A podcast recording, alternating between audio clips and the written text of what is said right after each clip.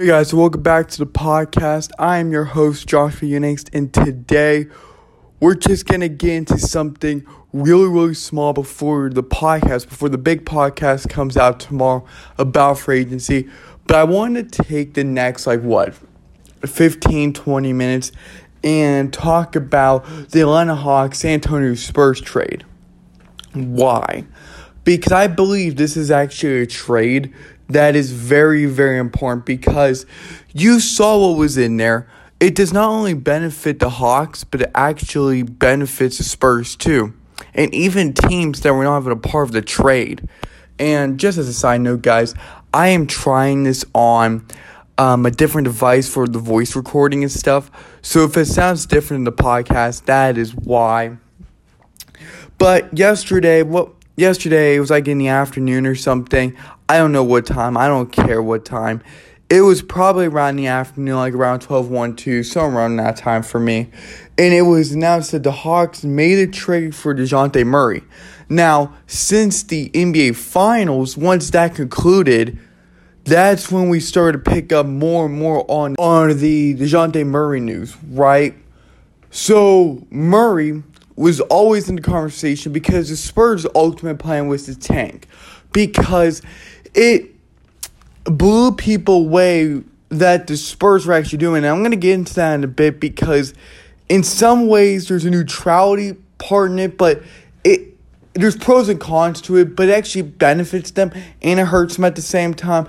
I'm gonna get that, but I'm gonna get to that in a bit. But we're gonna worry about the Hawks right now because it, gets really interesting. And here's the interesting part is that Murray is now able to be seen as a better basketball player.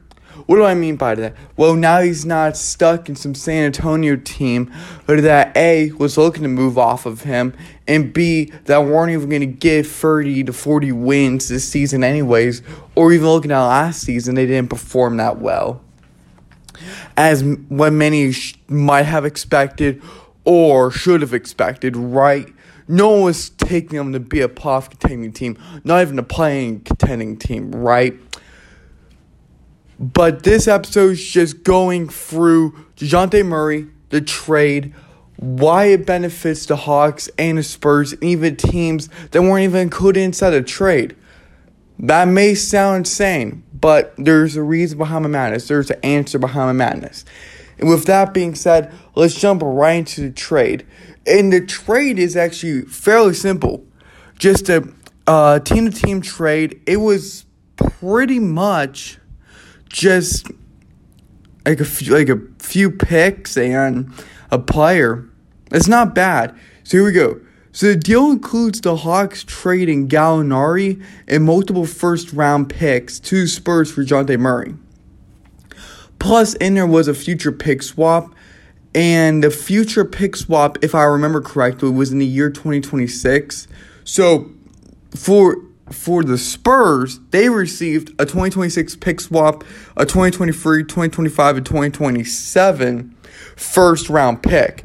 That is huge. Why? Because if you've been diving into this a little more, if you've been hearing from this the different uh, analytical guys, experts out there, whatever it may be, or you came across something online, whatever the case may be, you would know that the Spurs are loaded with first round picks. It is like the method of the uh, Oklahoma City Thunder with all those first round picks. The Spurs, I believe, have nine first round picks. That's nine first rounders in the years to come. So you may be saying, wow, why would he give up Dejounte Murray for picks that would extend all the way out to 2027? And it was only free, and uh, well, four if you include the pick swap, but I'm not going to include that right now. The reason why that's such a huge deal is because this. They're in a rebuild mode. We know that. They're tanking. Gregg Popovich already signed off on that. The ownership have signed off on that. Everyone's in agreement that they're tanking and they're going to tank hard. So why not take all your first round draft picks, all your second round draft picks, combine them together, go into great draft classes ahead for if it was like 2023, 2024, 2025, 2026, and beyond draft classes. See who you can bit, bit, uh, get and build from the ground up. Because I've seen a lot of reaction on my page, on Twitter, and everything else on, on people freaking out. Like, why would the like? Why would the Hawks give up so little for Dejounte Murray? Right? They saw the Spurs made a like a really really bad call because Dejounte Murray is a really really good basketball player. So there was a lot of confusion around there, and it was also taking into perspective for the Phoenix Suns why didn't Phoenix go into that? Not as simple. Not as simple as many people may want to appear, right? Because Gallinari, he's a decent basketball player. So you're probably like, why couldn't we give up Landry Shamet? Why couldn't we give up this part? And I'm just using Shamet as an example piece. I don't know if it would fit. I'm just using him as an example. And you're like, we have, we could give up some cash, we give some draft picks, we could have done all of that. Again, we could have. James Jones really does not build through the draft. He even admitted that. We've seen that. But you still need to have those draft assets for later trades or if you do see a good player through scouting in the upcoming years. But hold on. Take the Suns out of it. I'm going to backtrack to the Hawks, then I'm going to get back to Spurs. Not trying to make this confusing, but I'm going to get back to the sole intent of this episode talking about the Hawks primarily. Why? Because now this should really excite fans. If you're from Atlanta and this is going to excite you, it has to. Because this is a new backcourt. Gallinari was not as talented as uh, Murray. That is undeniable. Like, you cannot deny that. If you deny that, then you're an idiot. Because Murray is a better defender, is a better play. Eh, I don't know. He's a better shooter. He's able to do things better than uh, Gallinari. It's been proven. His athleticism is better. His speed is better. Murray is just a better basketball player.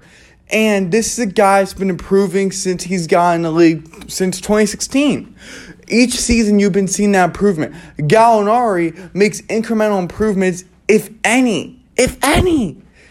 So Murray improves significantly each year, and he's coming off a 21 point uh, 21 point season where it was like 21 points, 8 rebounds, and 9 assists per game. He's a playmaker. He's a better playmaker than Gallinari. I just fact checked myself. That's another reason why he's better. So for the Hawks, this is going to give them a revolutionary back uh, backcourt. Why? Because now it takes the pressure off of Trae Young. Now, t- now teams will have to try to strategize better. Okay, well, wait a minute. We got Trae Young here. We, we, we just can't cover him. We can't double team him because now you're going to have Hunter open, or you're going to have Collins open, or you're going to keep Capela open, or Murray's going to be open. And you can't leave Murray open because this guy would drain it, whether he's contested or more frighteningly, open. That is without fail. That is without fail. So teams now have to strategize for that. So now if you got a deadly backcourt, you're going to have one of the top backcourts in the league. Because not only did you add Murray, but now you're just building off the talent of Trae Young, speaking only in the backcourt because now you have two dynamic playmakers and shooters, and their abilities are going to increase, are going to get stronger, and this is just from an offensive standpoint going to get even sweeter. It just is.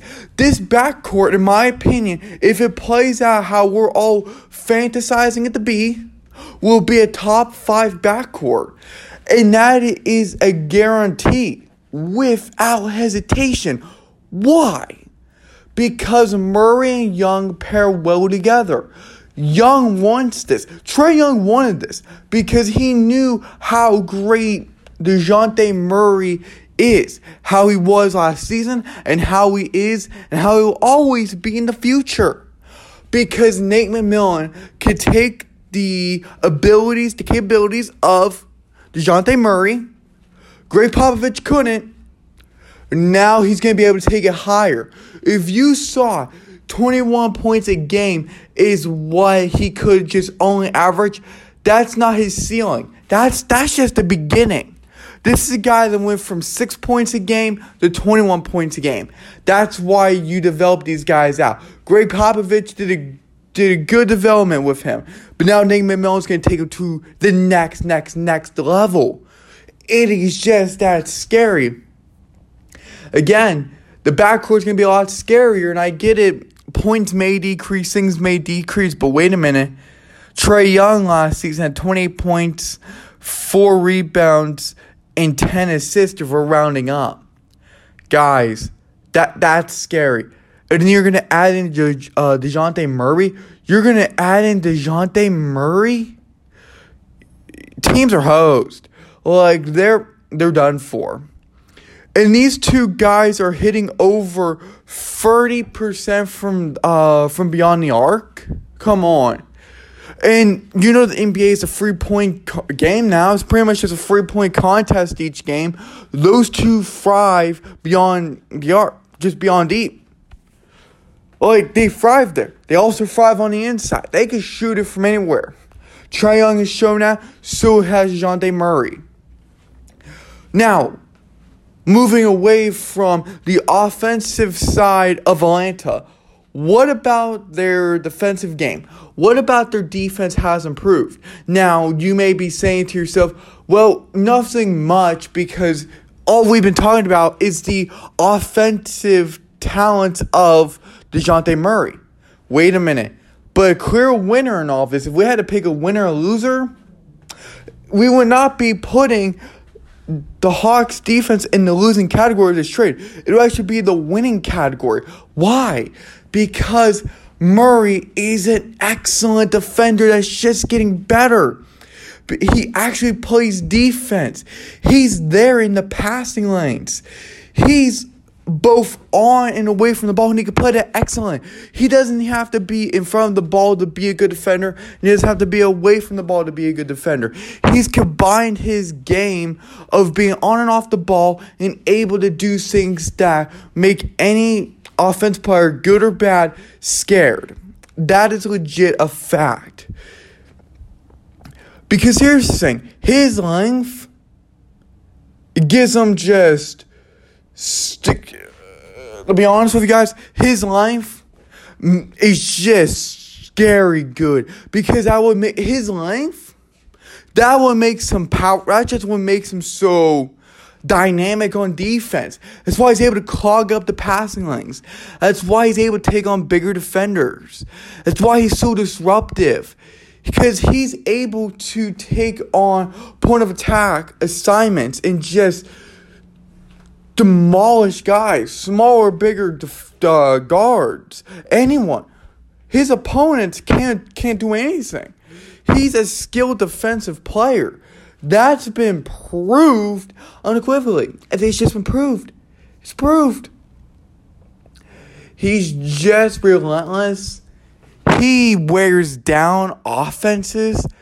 Like this guy, there's no quitting him. He doesn't back off. This guy is amazing. This dude is amazing. That is without fail. Come on.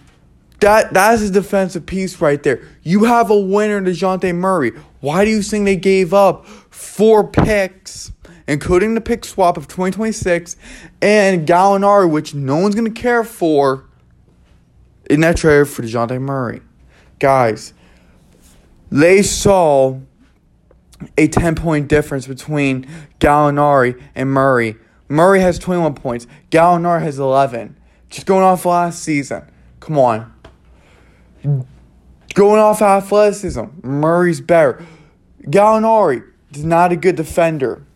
He's decent sometimes, but Gallinari's not Murray. I like Murray. I've always been on the Murray um, wagon. That is without fail. Murray is better offensively and defensively than Gallinari. Gallinari probably is not even being playing on the Spurs because I'm gonna get that. In a, I'm gonna get to that in a minute. But just comparing the two players, the fan favor, the team appeal, the team favor is always gonna be Murray. That is without question. Um, but now hold on. Let's just take a step the other direction. Before I touch on the Spurs, I've touched on them in a little bit, but moving away from comparing Gallinari and Murray a little bit, a little bit, just skimming the surface, right? I'm gonna go talk about other teams that are not involved in this trade. And it dawned on me till I started reading a Bleacher Report article about winners and losers of this trade because I wanted to see um what else was happening. I wanted to see what else was happening. I wanted to see what our people's opinions were. I found out, and it was pointed and pointed out amazingly, that teams are actually winning. You want to know why? Because the Spurs are in rebuild mode. And I'm just going to talk about the Spurs now too, because why do I care? It's all going to go together. The Spurs are in rebuild mode. They don't want to win because they want to tank. And the reason why you tank now is to use all your draft picks to get inside the lottery so you get really, really good high efficient players in the future. So now teams that are interested in trading for other Spurs players, get ready because now they're willing to. Because here's the thing, Gallinari, immediate bio candidate. He's gone. He is gone. You want uh I think Josh Richardson's there. Yeah. You want Jacob Lout? I hope I'm saying his name right.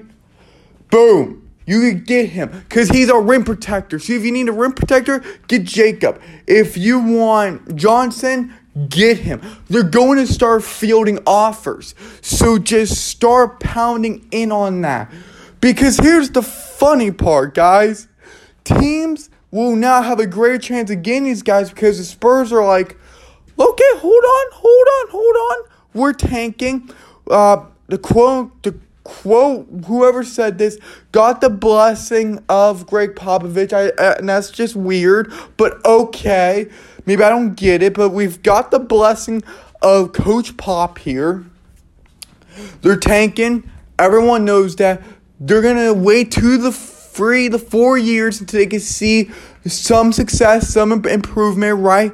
So now they're gonna try to tank all the way down probably to like a 14th, 15th, just so they don't even get near, so they could just get a good draft pick or have a chance to get a good draft pick. If that makes sense. So now, with that being in mind, teams now have a greater possibility of getting play uh, players from San Antonio, which is not. What should I? I'm, so this is not improbable. This is actually very, very possible. And this is actually something very, very unique that teams have to capitalize this on. Now, real quick, just because I was talking about, I'm going to backtrack one more time. I put out a poll on my Twitter account at Courts Heat if anyone cares.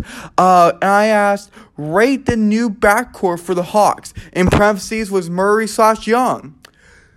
A lot of you guys voted. And a lot of you guys voted one to four. So I have four options. It was one to four, five to seven, eight to nine, or ten. Forty percent of y'all have this new backcourt five to seven and that rating mix. So uh, 30% of y'all have it going from 1 to 4. 20% of y'all have it at 10. Then 10% of y'all have it at 8 to 9. You know, that is not bad as things go. It's just not. That's actually very good because there's a lot of problems right there. I wasn't thinking about 20% giving that a 10, I was thinking about 10% giving it 8 to 9. So that is actually something very promising Atlanta Hawks fans should be excited about because there should be a lot of extended confidence about this new backcourt, about this duo that's going to go hand to hand. Now, for the Spurs, they lost a piece, but they had to give up that piece so they can tank because they're probably like, okay, wait a minute. Is not going to benefit us if we keep him. It's also not going to benefit him if we keep him. So they just wanted to part from him, which makes sense. So now the Spurs were able to say, yo, we'll wait two to three years.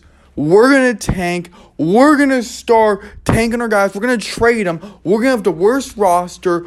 We're going to improve so bad that it will become the livestock NBA. Then we'll be able to really coach up his team, develop his team when we're able to get to 2023, 2024, 2025, and all those different draft classes and drafts.